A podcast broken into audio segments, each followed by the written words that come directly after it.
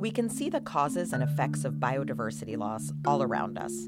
Only one variety of banana or pineapple for sale in every grocery store, or the miles and miles of corn and soy you pass as you drive the roads of Iowa, Minnesota, Illinois, or the windshield effect that there are far fewer dead insects on our windshields as we drive those country roads.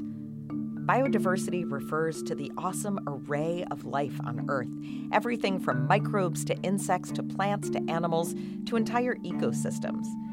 We're right now in what's being called a biodiversity crisis in terms of the number of species we're losing and the increasing pace at which that loss is happening. The primary driver of species loss is our global agricultural system. In other words, the way we grow our food. And as we lose those varieties and breeds of animals and plants, we don't just lose their genetics, we lose their unique tastes and flavors too.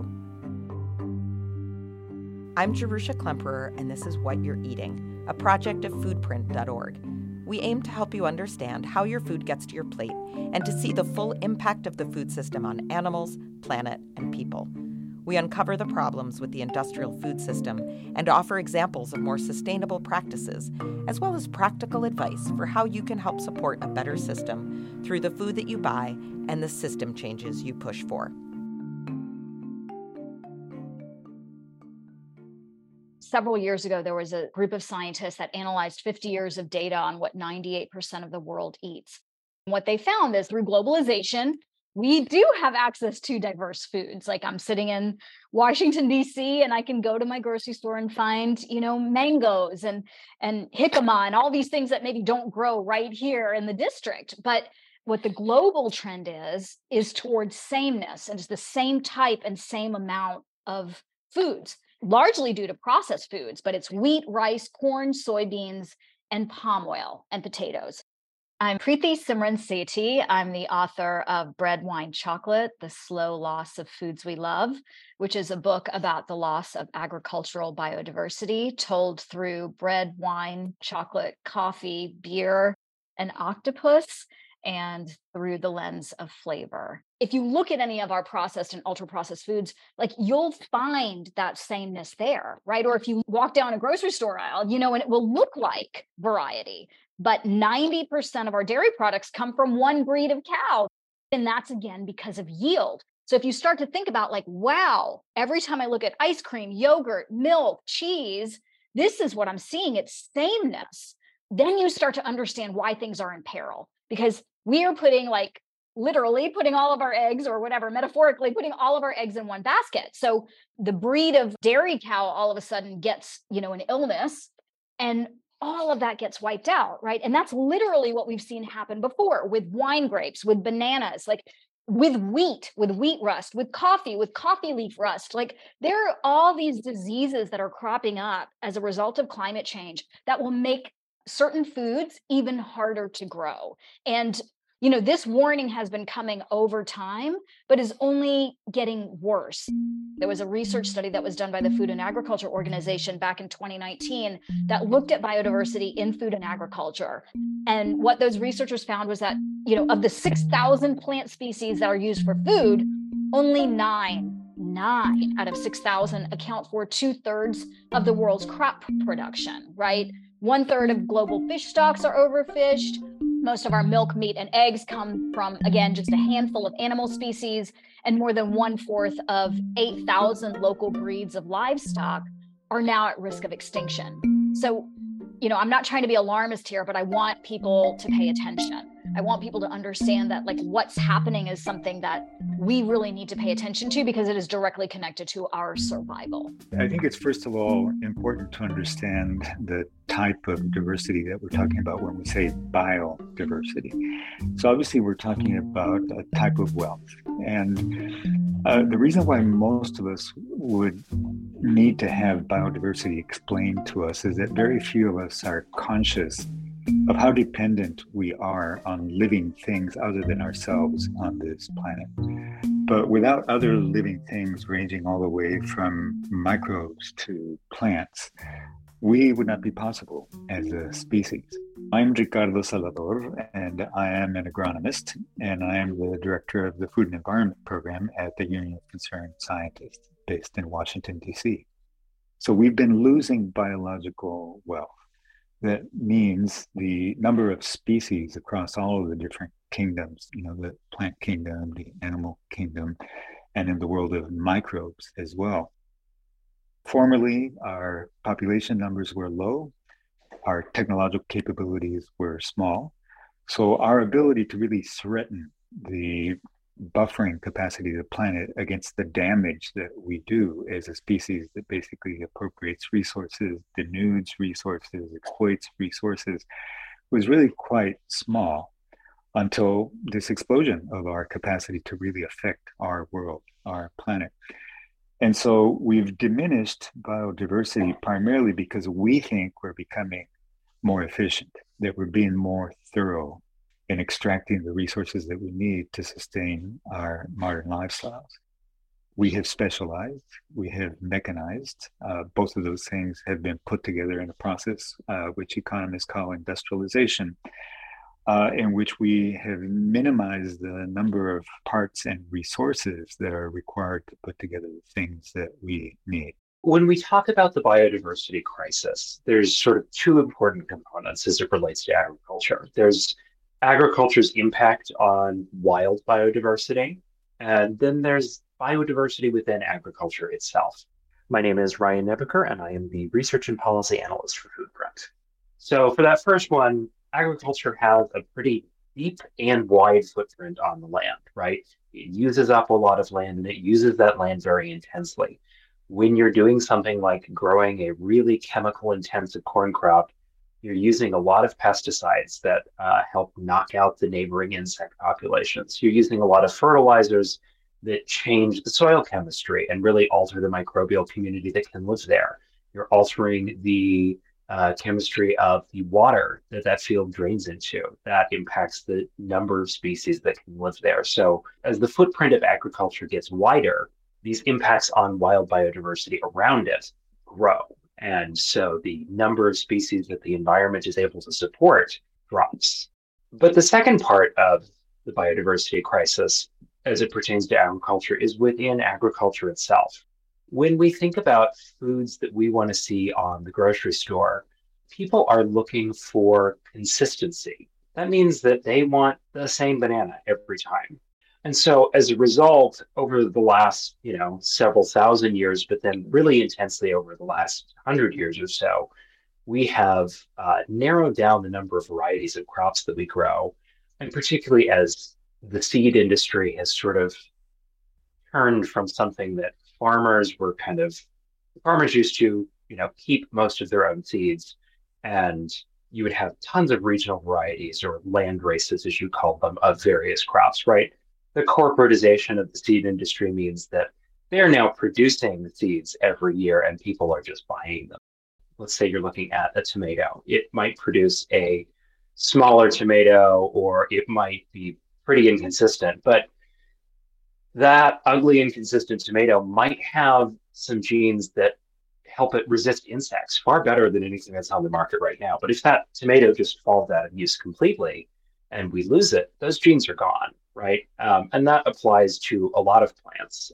The real question with biodiversity, in my thinking, is whether we will realize in sufficient time that we need to halt and reverse our diminishment of the wealth of biological species on this planet so that we're able to sustain uh, the human prospect on this planet.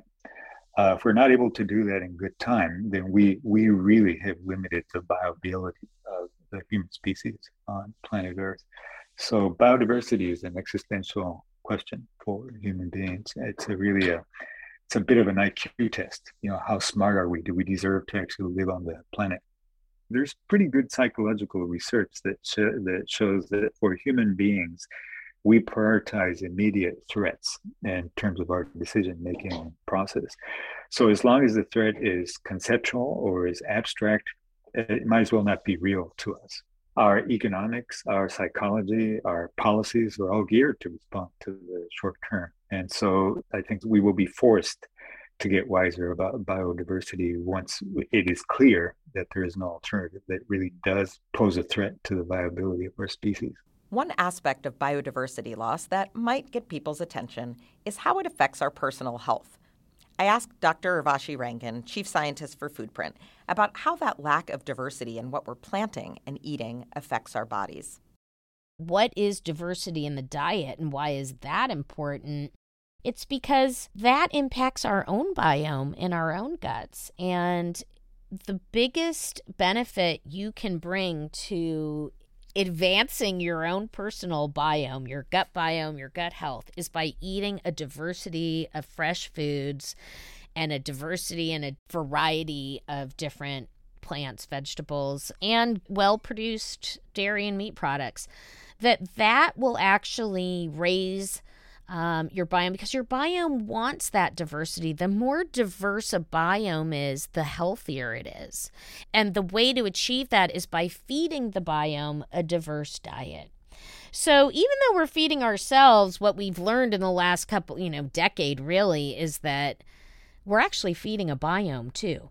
And fiber is not like an inanimate thing that just passes through us and cleans us out. Those bacteria in our gut actually eat that fiber. That's their diet. It's called a prebiotic now sometimes. And we're learning so much right now about all of that. But there's no question uh, that more diverse diets increase your biome and less diverse diets harm it.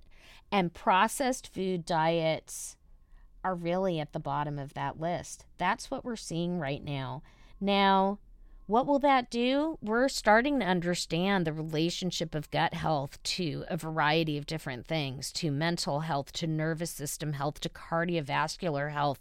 The gut is connected to so many different things, and it is likely going to be foundational to our overall health. It's pretty new information, and we're just really getting a handle on all of it at a microscopic level. She also explained that the food is becoming less nutritious thanks to the diversity loss in our soils. So, in the last few decades, um, there's been a lot of research on the health of people. Why are people getting less healthy? And as part of that discussion, uh, there's been a lot of research into the nutrient density of food and uh, trying to determine you know, why do we start to see declining levels of nutrients in food? And so, for the same amount of calories, why are people getting actually less than we did, say, 30, 40, 50, 60 years ago from food? And there seems to be an empty calorie problem where we've got the calories, we're producing the food with artificial fertilizers, with synthetic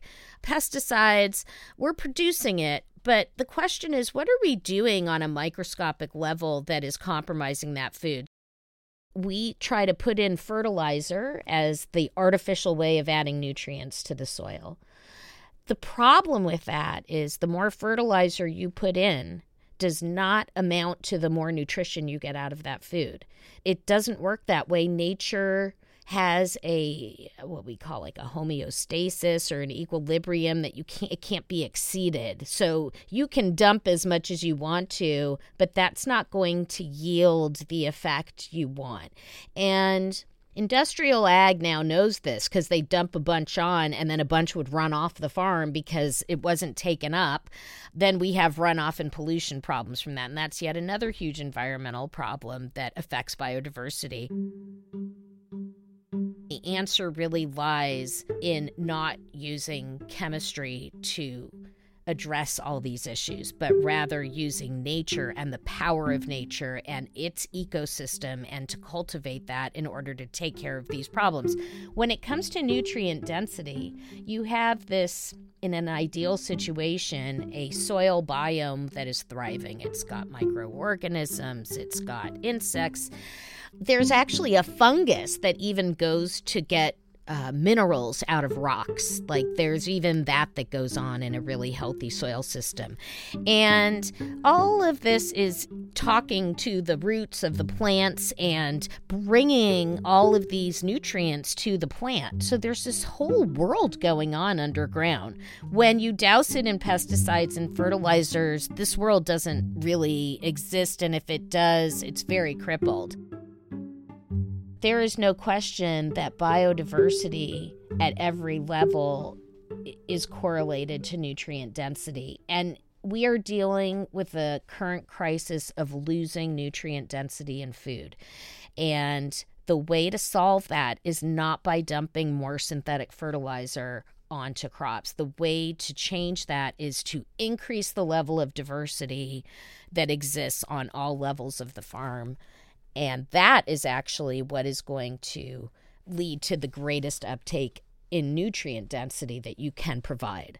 There are ways of farming that avoid these pitfalls, of course. So, one of the big approaches that we talk about is called agroecology. And this sometimes gets folded under the umbrella of regenerative agriculture, too. But agroecology focuses on not just planting seeds, growing crops, take the crops out. It focuses on building this kind of functional ecosystem on the farm that mirrors, you know, an ecosystem you would see elsewhere.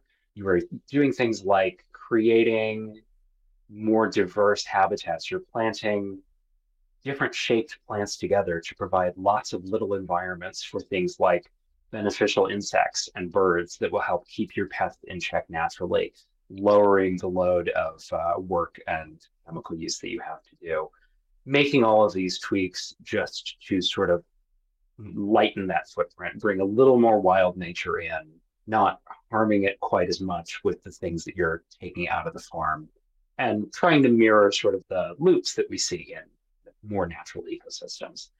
And so that's a really important approach, um, particularly when we, you know, think about the alternatives, right? If we are raising beef cattle, for instance, animal agriculture on an industrial scale and its expansion is really the main driver of biodiversity loss within agriculture, right? We're taking some of the world's luscious, most biodiverse environments on Earth, uh, like the Amazon or wetlands, and turning it into uh, low quality grazing land, or even worse, corn and soy production to feed animals.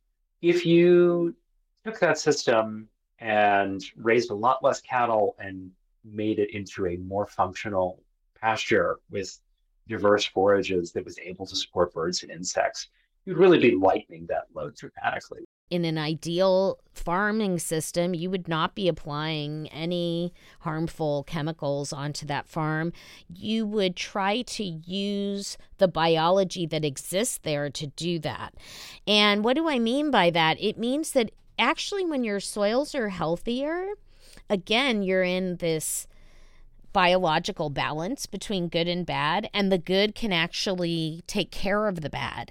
And that includes massive pest infestations, for example. So when you cultivate that, it actually allows the environment around it to start doing some of that work that then you don't have to apply a chemical synthetic to control that. When you plant diverse crops, and crops in rotation, you also create a way to manage weed control. You also create a way to uh, inject more natural fertility into the soil. We need to flip that whole thing around and start with well, how do we cultivate the biology of everything? And if we did that, we would solve a lot of these current problems that we have in agriculture in biodiversity, in nutrient density. Those answers to how we cultivate the biology of everything can be found in indigenous communities. Researchers have found that while indigenous people are just 5% of the global population, they are protecting 80% of the world's remaining biodiversity, and that looking to traditional ecological knowledge can be a way to understand how to live in better relationship to the environment and protect what remains of our biodiversity humans have been tending to agrarian lifestyles for over 10,000 years, right? But if we look on that timeline and see where the introduction of a more industrial, uniform, streamlined commercial production of food it's a very tiny blip on that timeline right? It's it's only been in the last couple hundred years that we've seen the value shifting and and the mechanisms for food production really shifting. And inside of the colonial industrial food system uh, uniformity is king right? But prior to that you know for for the millennia that humans have been engaging in agricultural uh, endeavors we've all known that diversity is the key to our resilience My name is Rowen White. I come from a small Mohawk community right on the New York Canadian border. It's called Akwesasne. So we have a very unique situation where we straddle the international border. So part of our community is in Canada and part of it is in the United States. I am a seed keeper and a farmer. I am the founding member of the Indigenous Seed Keepers Network, which is a project of the Native American Food Sovereignty Alliance as well as um, my own home farm here, which is Sierra Seeds, which is a a farm that's essentially dedicated and devoted to cultural biodiversity, to stewarding seeds that have stories, that have lineage, that have legacy, and to growing that next generation of seed stewards inside of that sort of cultural and spiritual framework in my work i advocate for a relational food landscape where we where humans understand that we're in a reciprocal relationship with food seed land water like all of our elements in the natural world. But i think there's a significant worldview shift that's happened in the last couple hundred years around capitalist agriculture and, and colonial agriculture that establishes human dominance over the landscape and creates an environmental catastrophe, which is now culminating into the climate chaos that we're seeing in the current moment. And so I'm always advocating that in order for us to shift the larger narrative in food systems work, this is cultural work, right? We have to understand our place as humans in the ecosystem of agriculture and that when we began to see ourselves in a reciprocal relationship with seeds and food that we begin to shift the narrative and understand that it's not just you know a successful agricultural season is not just top yield for humans but it's actually that there are so many beneficiaries of uh, a successful agricultural crop which means pollinators you know the the wild fertile edges humans included the soil, healthy waterways, and all of that.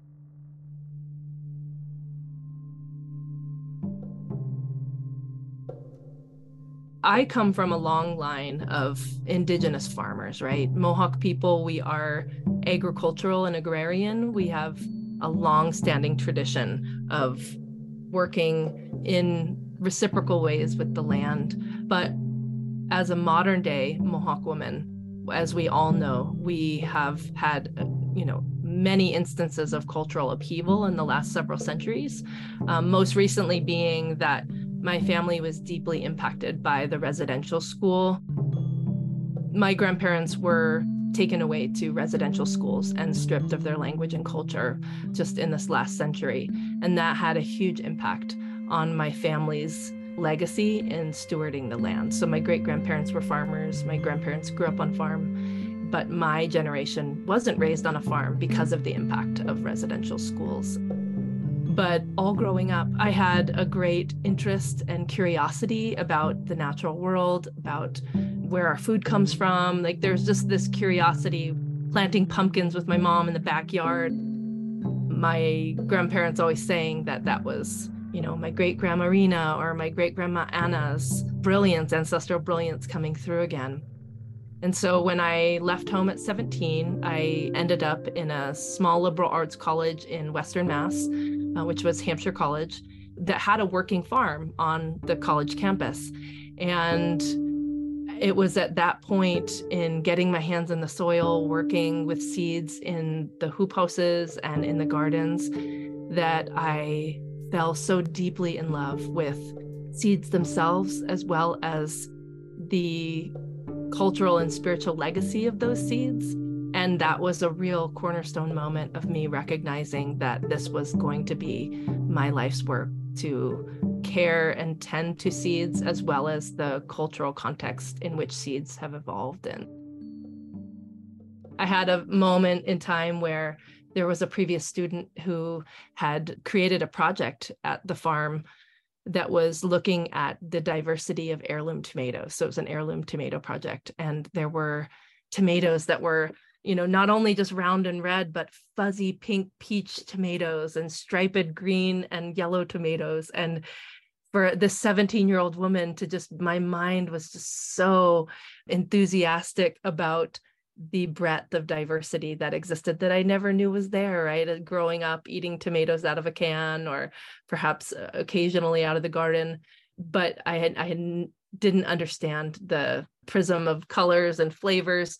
But the other piece was learning about these particular, there were 50 varieties in the heirloom tomato garden.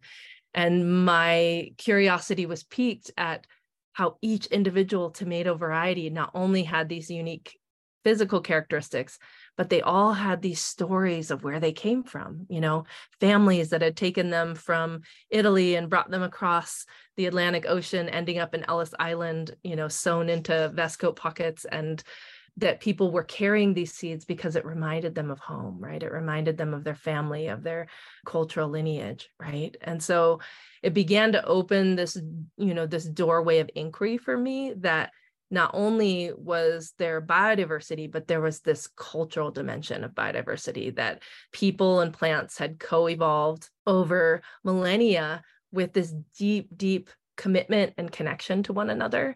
And I began to ask the question, you know, as someone who is Mohawk and who knows that so much of our culture and ceremonies revolve around our connection to agriculture and our foods, our traditional foods. I began to think what were the seeds and foods that fed my ancestors, right? And why weren't those seeds passed down from generation to generation? It's not just a scientific loss or a biological loss, right? What mm. else do we lose when we lose seeds?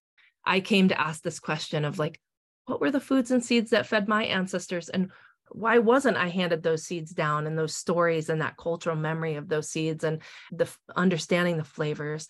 And so that's that question that I ask everyone in the space is that you all descend from a long line of people who had storied, embodied, beautiful connections and relationships to seed and land and food. And at some point in your lineage, that was severed from you. We all know that when we gather around the dinner table and there's a, a sense of connection and care to the foods that are there. Oh, my grandmother used to cook this dish and this flavor I remember from, you know, being a child. Those are such important aspects of a good quality of life as a human on earth right? That we we we cherish that. That's what people love about food is that there's it's a multi-sensory experience that reminds us of who we are and who we belong to you know? And so part of this is when we're losing varieties at a rapid rate we're losing a sense of who we are ancestrally um, across the globe and we're losing that sense of care and connection and belonging to diverse food lineages and legacies that I think help us to have a higher quality of life in the current moment. And as an Indigenous woman living in North America, you know, that's part of my commitment to food systems revitalization is to bring that conversation into the center, is to say that our ancestral connection to seed and food has a place here at the table when we're talking about food systems revitalization in North America so beautiful. And when you describe it it's i really see this thread this seed thread sort of connecting the past to the present and then you know to the future and what we owe the future generations to keep this alive. Because that's part of being a good future ancestor and a responsible descendant. You know for me it's taking a bundle right? A bundle of memories a bundle of skills of, of lessons and wisdom and making that bundle better than when you received it, right? So for me as a Mohawk woman, you know, I came into this work not knowing my language, not having a collection of seeds that came from my ancestors, but I made a commitment to work diligently to talk with elders to bridge that generation gap as a young woman and to go to those elders and say, I care deeply about what you all have done amidst great cultural upheaval to keep these seeds alive against all odds, right? That they kept these seeds alive through the residential school era, through the land displacement and the reservation era, through you know many different uh, moments of cultural upheaval. And so we as a younger generation have a commitment to bridge that generational gap to the aging and elder farmers who have kept these important heirloom seeds alive, that we will be that generation who didn't forget our commitment to that lineage and legacy, and that we commit not only to caring for those seeds in our lifetime, but to grow that next generation of seed stewards for years to come. And, and that, for me, in my own microcosm of my own family, is that I've begun to heal that severing of us from the land in one generation. So I did not grow up on a farm. I did not grow up eating ancestral foods because of that impact. But my two children, who are now 16 and 18, have grown up, always growing up on a farm, always knowing the flavors and colors of their ancestral foods from home. And so it's just in one generation that we can repair that connection and uh, it's hopeful i think we we live in a world where there's so much grief and despair. I don't think one of there's not a single person here who's untouched by the grief of disconnection from their cultural memory their ancestral food heritage. And so this work of what we're calling rematriation of, of reconnecting people to seeds and seeds to land is healing. And and it's helping us to grapple with the grief of living in diaspora from those cultural food traditions. I think it's important to remember that for every single indigenous community that exists on Turtle Island, what we call North America, that there is a unique collection of seeds that is specifically adapted to that very specific micro region, that climate that exists in that particular area. So those are what we would call landrace seeds, right? Seeds that are born of a particular place that have evolved over generations with specific attributes and abilities to survive in that unique environment, right? And so like that's where you have like Hopi corn seeds that can be planted like a foot deep in the sands of the desert that sprout and make corn every year with very little water, right? Or you have corn varieties from my community that are bred to withstand you know floods and big rain rain events you know and all of those things and so i think it's important for us to remember that locally adapted culturally significant seeds are a critical part of any durable, sustainable local food system. Prior to colonialism coming into North America, there were hundreds, if not thousands, of unique bioregionally specific agricultural systems that existed all over the continent, right? And having an agricultural system that had seed stewardship inside of it was it, it was inextricable. There were no such thing as a seed company. I mean, it's really important for us to remember that 200 years ago in North America, the concept or idea of a seed company didn't exist. So, gardeners in this time and place, if you think about planting a garden, you immediately think, I need to order my seeds from somewhere else and get them, and they ship to me, and then I plant them in my garden. But seed stewardship prior to that was just such an ingrained part of an agricultural lifeway. It was seed stewardship was just an inherent part of every garden and farm. And you were saving and selecting seeds that were a part of that particular place, of your particular desires for certain colors or certain flavors or the plants that did the best in that particular environment. And so part of uh, me being a seed advocate and advocating for seed sovereignty is to reconnect and rehydrate that part of agricultural systems is bringing seed stewardship back into our farming systems but doing it in a way that is culturally appropriate. And that plays into a larger movement the indigenous food sovereignty movement which is indigenous peoples reclaiming our connection to land and to food and to culturally significant seeds because we know not only when we eat those seeds are we healthier in mind, body, and spirit, but it helps us to continue to renew our cultural commitment to those seeds because they're a part of our bigger creation story and cosmology. The loss is really not just what's out there, but it's also really what happens within ourselves, within our cultures and our community. And, and what I mean by that is, I think many people might be able to recall a connection to food that transcends just caloric nourishment, right? It's it's not just about what like we need for energy. It's about our humanity. It's about a meal that someone we love made for us. Um, maybe a recipe from our grandmother or you know a, a story that's been passed down over time a ritual that happens you know every passover or you know remembering like someone making soup for us when we're feeling sick or taking us out for a meal to celebrate.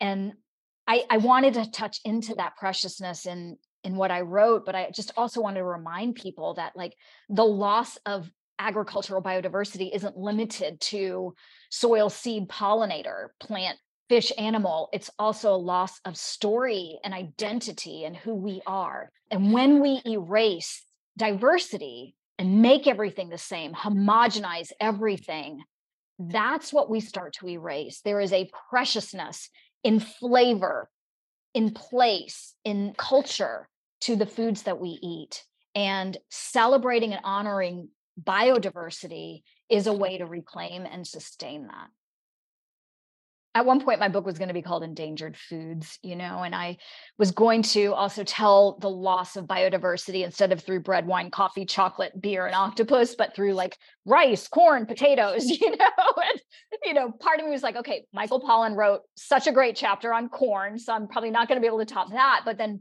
more importantly i don't have that relationship to corn but coffee wakes me up in the morning and sets the tone of my day. You know, wine is a substance used for celebration. Chocolate was like my every birthday cake and my wedding cake and what I ate to get through my divorce, you know, and that this was like pleasure was at the center of so much of this. And my sister even turned to me at one point and was like, Oh, you're going to talk about all the sin crops, right? And it was really that idea of like, yeah, this is about celebration. This is about juiciness. This is about savoring. We save these foods and drinks. We save biodiversity through savoring. And I don't think I need to necessarily like dissect pleasure, but what I want to say is like so much of environmental engagement. You know, I've been a, an environmental advocate for my life and an environmental journalist for decades. And a lot of things felt scarce. Like don't do this, stop this. But here, what I'm inviting people to do is savor deeply, is to be grateful for what we have. You know, when I talk to those researchers who, you know, shared that like bottleneck of what we're we're eating now, you know, just a handful of crops, which is now known as the global standard diet. I asked like, so what should we do? What's the alternative? And I was really worried that the answer was going to be like, okay, well, you have to eat this one esoteric like rice to kind of solve the problem. But you know what I was told was like, just get out of that handful of foods, right? Wheat, rice, corn, soybean, palm oil. Get out of that. Like olive oil. Like get to the other aisle, you know, in the grocery store. Go to the farmer's market and pick up something you haven't tried before. Choose a craft beer brewed locally over like a Bud Light. Do you know what I mean? Like that these solutions are pleasurable. Everything doesn't have to be hard. And if we really turn toward joy and gratitude, and also I'll add, like when I say gratitude, I really mean reverence for the supply chain, gratitude for the stewards of biodiversity, gratitude for farmers, especially small scale farmers that are upholding this biodiversity, growing all the things you're not going to find in like Safeway or Food Lion. The tomato that is never going to be shelf stable, that precious heirloom tomato that needs to be held carefully, that peach grown in season, the stewards that are like keeping pollutants out of the soil, you know, and working really hard to do so, like celebrating them and understanding that you know what we need to be focused on. Sometimes people are like well gosh what you're really saying is people need to pay a lot more money for their food. That's really elite. And what i come back with is like we need to be paid a wage that supports honoring and compensating people for the work that we do. And I'm pretty unapologetic about that because the people getting squeezed aren't the CEOs. The people getting squeezed, some of the poorest people in the world are smallholder farmers, right? Are fast food workers, are people who work in meat packing factories, like who are part of our food chain. The, the people who are hungriest in the world are the people who like work so hard to get us our food. So I think it's really important that we start to upend this idea that everything should be cheap. And part of that for me is coming back to where does this come from? Who grows this? How and where is it grown? And what does it taste like? The reason that I encourage people to support farmers in a farmers market or support some of these you know craft chocolate makers or specialty coffee purveyors is they are committed to flavor right and to understanding the supply chain outside of an industrial model so if it's a local farmer, it's like you may be having direct contact with this person who has grown your food, right? So that intimacy in a relationship like is priceless, but it's also supporting our local food systems and it's supporting growing foods in our food shed in season right? And supporting the flavors that come out of that, supporting the diversity that comes out of that. If we look to some of those foods that don't grow like in our backyard, like cocoa or coffee, it's a way of starting to understand the preciousness and importance of supporting the people who do grow those products, right? The farmers maybe that are growing um, coffee in Ethiopia, where coffee originated, right? Like, what does it mean to support farmers there. And the way that supports biodiversity, I should make clear, is that, you know, when we see all these forces that are like basically eroding biodiversity, so climate change, pests and diseases, our changing diets, we're going to need to come back from that, right? We're going to need to breed maybe different traits into a coffee bean to make sure it can withstand higher temperatures or, you know, droughts. How do we do that? Well, we go to the place where most of the biodiversity is, and we source from those crops, or we source from the relatives of those crops, what we call crop wild relatives. So we need, we don't just need that one coffee plant that we keep growing, we need all of their relatives, right? And we need diverse coffee plants so we can pull from those plants, pull the traits from those plants, and keep the coffee crop going. The place where coffee originated, as one example, often tends to be the place where these crops have the most diversity, right? And in the case of coffee, it is both in the same place, it is Ethiopia. So we need those farmers to keep sustaining that crop. We need to support those farmers. We need to honor that land. And we need to support the coffee roasters that are sourcing from those places so we can not only have those amazing flavors, but we also need to sustain that diversity so we have all varieties of coffee in the future. The crops our industrial system favors now were not selected for taste or for climate resilience, for that matter. They were selected mostly because they were easy to grow and transport at a very large scale. And for most of us, it's hard to know what we're missing.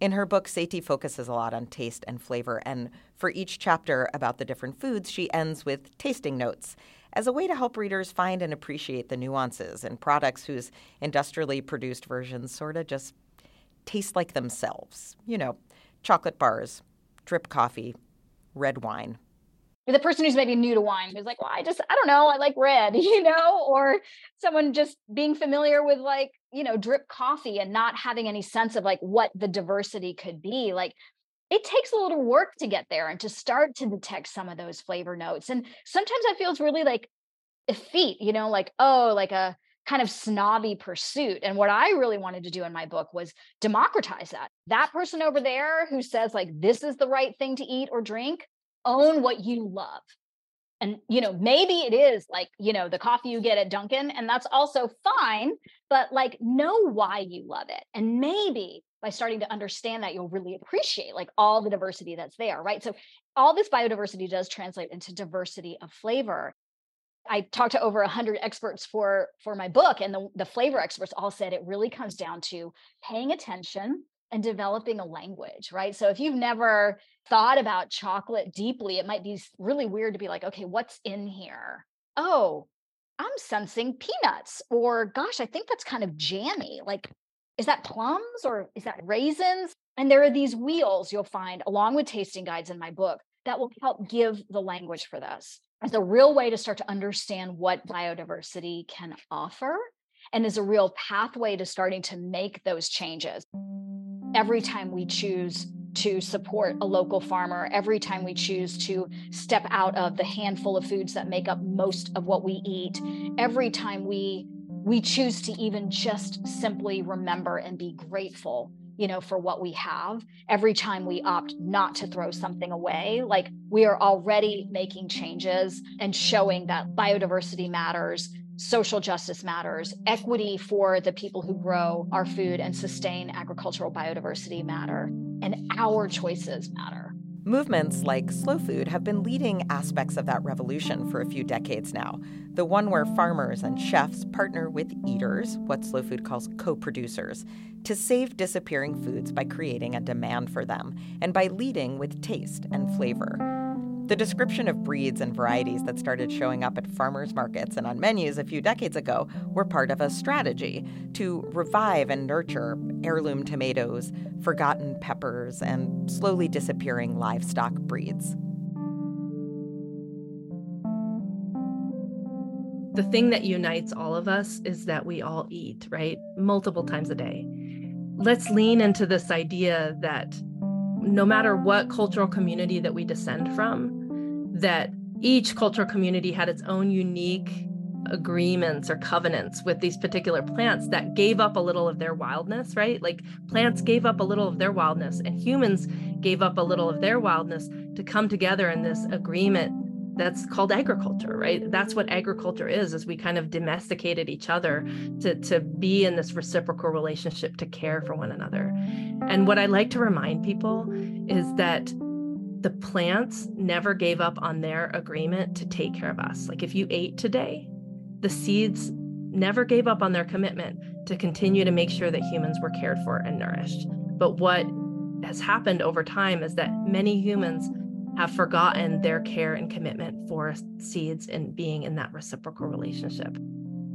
And so we all have a commitment to care for seeds in some way. And some of us have green thumbs, and some of us are good at growing seeds in the garden, but some of us are good at storytelling. Some of us are good at teaching. Some of us are good at advocating and creating policy. You know, there's so many ways that we can advocate for a more sane, kin centric, meaning like kinship centered relational food system. And we need at this point all hands on deck people from many different professions and backgrounds and, and cultural communities to advocate for seeds and, and what they've continued to do for us across time um, because we are in a crisis. We know that our ability to adapt to an ever quickening changing face of mother earth is so critical. And as we know there isn't that much time right? Like we we have a, a, shortening window to be able to remedy the impacts of climate change and climate chaos. And so the reason why i emphasize that particular fact is that that's not just indigenous people in north america that's indigenous people across the globe. Having a cultural context for which diversity is cared for and stewarded.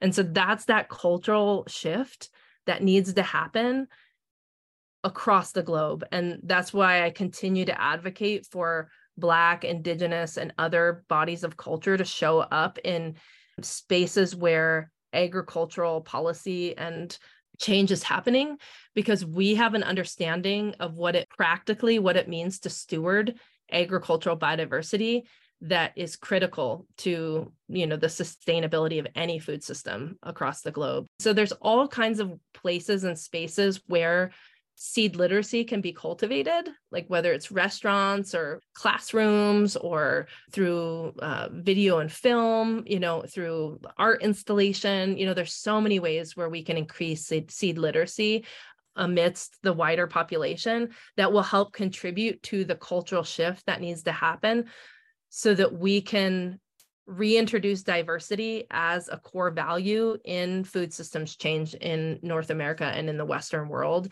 and begin to make, I guess, create continuum for the continued change. I mean, we know that the local food movement has been, you know, growing over the years. When I started this work and was learning about heirloom seeds and the importance of agricultural biodiversity, the word heirloom tomatoes like wasn't a household thing and it is now right? Like we've seen in the last couple decades that there has been cultural shifts and so part of this is just leaning into creating more seed literacy so that people advocate with their food dollars advocate with all the ways that we vote for change um, in our lives so that we feel like we have agency to actually make those changes within our lifetime or perhaps our children's lifetime. The last trip i took before the world kind of shut down was actually on the invitation of the Svalbard Global Seed Vault was a trip to what's known as the Doomsday Vault, right? It's this vault under permafrost where the backups of seed collections are stored. And the idea was when it was created that it would be something hopefully that we'd never have to open up. And I just remember the like deep gratitude I had and still have for the researchers and scientists who preserve biodiversity in these stored collections, right? We store it in basically three ways in these collections with farmers growing these crops and then also in the wild, just growing. One of the things I write about now are psychedelics because I have worked with psychedelics for depression and anxiety and and part of my depression has been out of the heartbreak of the fact that people still don't seem to be understanding the urgency of biodiversity loss, the urgency of climate change, and the need for us to really think about what we're doing. One of the places where we can have the biggest impact is on our plates if we're lucky enough to eat. Like, this is something we do multiple times a day. So, it is my fervent hope and prayer that people start to understand this is such a powerful way to make change because you know i'd love to tell you like my book had a big impact you know and all of a sudden like the world has changed. Woo! But the truth of the matter is like it hasn't. And it won't until we start making much stronger decisions in support of a different kind of food system. There absolutely has been an increase in awareness of the importance of local foods an increase in the importance of seed saving and growing your own food. I was so delighted. I mean, horrified, of course, that we were in a global pandemic, but delighted in one of the outcomes that I actually wrote about, which was there was all of a sudden like a run on seeds because people all of a sudden realized like store shelves could be empty and that they, we really needed to start to think about what it would mean to grow our own food or get more intimate with our food supply and understanding where food came from. So I think in tandem with kind of this biodiversity loss is like a greater interest in sort of what is happening. But I guess what I'm trying to say is it's not happening fast enough. And so we need to really start to rethink where we're allocating our attention and our money and our time. There are roadmaps for how to get there. The 2022 UN Biodiversity Conference came up with global targets, including effective conservation and management of at least 30% of the world's lands and waters, restoration of at least 30% of degraded land and water ecosystems, and reducing by half the amount of chemicals and pesticides we use to grow our food. And the UN Food Program described additional specific changes we can make to the food system switching to a more plant based diet to avoid habitat destruction for animal agriculture, and shifting the way we farm away from monocultures. But these are only roadmaps, and they need to be implemented. If we continue to think of ourselves as self interested, competing groups of people on this planet, and we do not work together to solve the question of how can we create dignified, sustainable life cycles on this planet, where we don't boil ourselves to death because of thoughtlessly continuing to develop technologies that are inimical to our viability on this planet, you know, then we, we will deserve what happens to us.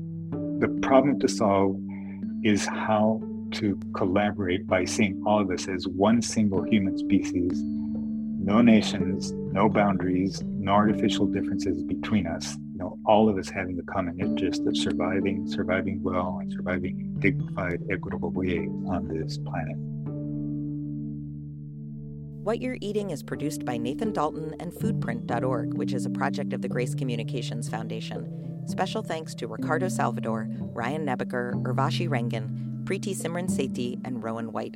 You can find us at www.foodprint.org, where we have this podcast as well as articles, reports, a food label guide, and more. And if you're enjoying the podcast, consider leaving us a positive review on Apple or wherever you listen to podcasts.